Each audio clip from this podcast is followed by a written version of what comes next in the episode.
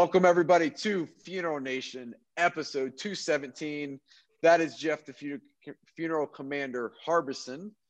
I am Ryan Thogmartin. And Jeff, we are actually only like 20 minutes apart right now. The time schedule doesn't allow us to be together physically, but we are actually in the same state, just hop, skip, and a jump from each other.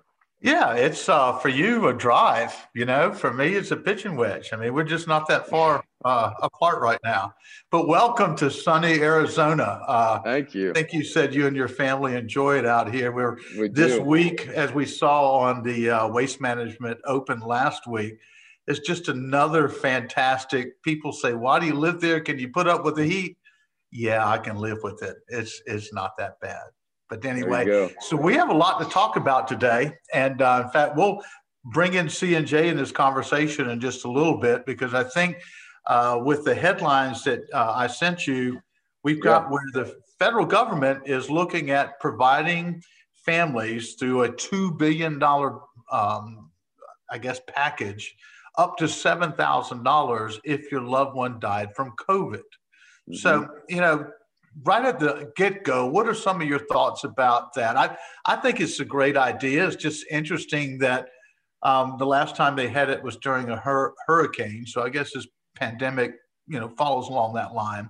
But what are your For thoughts sure. on I mean, I think it's a good thing. I think it's beneficial. Um, obviously, with anything with the government, there's going to be some some red tape. So, I mean, I think that if done properly, um, it, it could be extremely valuable for families. Uh, obviously, you and I have some questions, but I mean, I think that it said low income families. So, you know, really determining what that means. Um, and then I also wonder, it said up to 7,000. So I'm guessing that you could apply. And if the funeral bill was 3,200, you're not going to get a full $7,000 to cover a, a $3,200 funeral bill. That's correct. And, you know, this lends back to also, um, people are going to die anyhow. So mm-hmm. the life insurance, etc. Uh, this is it's good in some respects, but on the other, uh, people should be prepared anyhow. But yeah. we'll kind of leave that to the side. Uh, here, here's a, a thought that I have: is you know it appears during this process that the families will be paid directly. Um, let's say they get $6,500 for their funeral because they had a $6,500 funeral bill. But the question is going to be, in my C&J and uh, accounts receivable and cash flow expertise, what happens if the family had the funeral, the funeral home let them go without paying? you know, why would the funeral home not get paid before having the funeral? That's my question. My well, don't question that because that's how I make my living.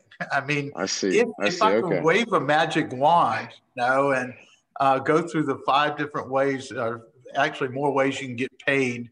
Walmart doesn't allow as many ways to get paid as, as we do. But now you're going to see, I bet, some funeral homes saying, well, go ahead and when you get your $7,000, you'll pay us. That ain't gonna happen. Right. That's right. Right? You'll That's be right. talking about it next year. it's it, it's the age old question. And then you know we go back to the first part of this conversation. Well, we weren't prepared for this. Okay, I'm sorry, but you know we still have bills to pay, et cetera, et cetera. So mm-hmm. it, will be interesting, a to find out you know how this is going to be administrated. Um, funeral not NFDA I think you ought to start pushing somewhere in there that that uh, bill, if it hasn't been paid, there needs to be a provision that the funeral home signs off of it, the funeral provider or the cemetery, say, no, we didn't get paid. You pay us. Don't pay the family. Right? So would, you heard it. Agree with you. Yeah. You heard it first here on Funeral Nation that um, if you haven't been paid by a family and they're applying for FEMA, um, someone needs to protect you guys there. And oh, yeah, by the way, shame on you because you should be paid before you even sign the contract. Um, in fact, that's the whole world right now is that you just can't, we can't afford to let uh, accounts receivables grow because they're not getting any smaller. But anyway, right. if you don't have C&J, if we haven't talked about this, then let's do so. We may be the largest insurance assignment company in the funeral profession, but that doesn't mean we've lost touch with our roots. Here in Rainbow City, Alabama, our priorities still come down to a welcoming smile and a handshake that says we keep our promises. With all the tools and technologies that assure blazing fast turnaround, what really matters is much more old school personal responsibility, integrity, relationships, and the pride that comes from hearing yet another client say, You came through for us when it mattered. C&J eliminates the challenges that funeral homes have in processing insurance death claims. If cash flow is vital to your business, welcome home. But Ryan, uh, my concern also is that the length of time this is going to drag out because of all the yeah. things that our um, government is experiencing now from, you know, uh, trying to get the, the stimulus checks out to other issues and items that are going on right now.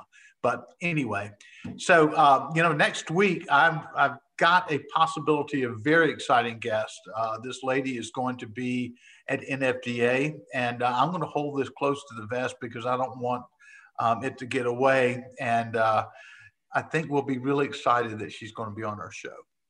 Yeah, absolutely. Um, yeah, I, I mean, we, we are we are kind of making the Funeral Nation show shorter and shorter, uh, but just bringing some really heavy topics. I know we struck a chord big time uh, a couple weeks ago when we talked about is this the baby boomer kind of boom that was supposed to happen 10 years ago? Are we starting to experience that now?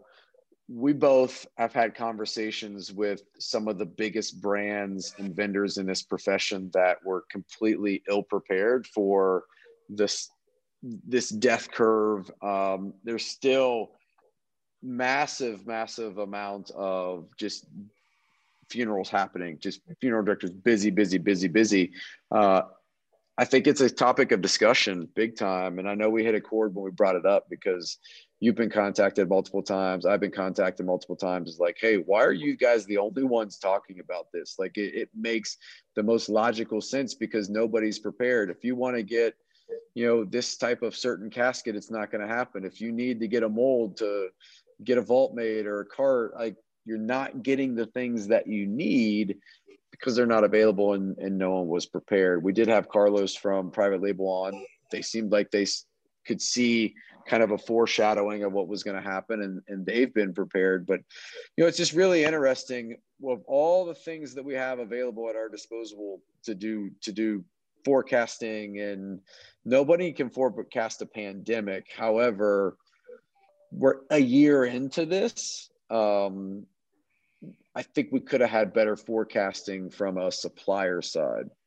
I, I don't disagree. I, I, am still convinced. Uh, yes, we did have additional deaths from COVID, but uh, the, it's slowing down, but the death rate is continuing and mm-hmm. is climbing a little bit. So I, am convinced that it's the onset of the baby boomers. And, you know, I've, I've made fun of it back in 2010 and 2011 that the prognosticators were wrong because baby boomers are living longer. You know, they've got medicines. Well, now we've kind of got to that point of longer. It's getting closer. And I'll, I am convinced of the next 15 years, the business is going to be busier just from the sheer numbers of people dying uh, and coming from that baby boomer generation. But yep. You know, what do we know? We're we're just I don't know. We're just 2 talking just, heads. Yeah, it would it would be great to hear from a preneed company though on what they're seeing on the preneed side. Are our policies like kind of those forward deaths? Are they are they coming and being cashed in prior to to what was expected? Are people it has pre-need picked up since the pandemic because it's been more at the forethought and more families have been thrust situations unexpected. Um, so just I, a lot of questions right now. There's a lot of important topics, and hopefully, fingers crossed, as we move forward through the year with um, hopefully in-person conferences and looking at ICCFA and NFDA. Hopefully, these are discussions and roundtable topics that are that are brought to the forefront because we have to have some dialogue around this. We can't just go, ah, it is what it is, and try to go about business as usual. Like we've got to be able to make adjustments and and be able to forecast and, and know what's happening. I hear you, and I again, uh, we had this conversation early on. No one else is having it. And so it'll be interesting when those numbers or that information comes out, whether our prediction or uh, assumptions were true. But uh, in any event, I look forward to uh, seeing you here. and uh, yeah. I'll, I'll swing by sometime. Just look for an orange convertible and the hair not moving. You'll know that's me. I like, you know, I thought about you today because I read a headline about a lady that used Gorilla Glue as hairspray. And, uh, I said, man, I wonder if that's what Jeff uses because your hair is so perfectly positioned and it never moves. So well uh, done. You know what? Uh, the stuff that I use can freeze scorpions. So I'll get you just in case. All right. Well, appreciate you, man. Um, excited for next week's episode. So until next time, have a great effing week. Out here.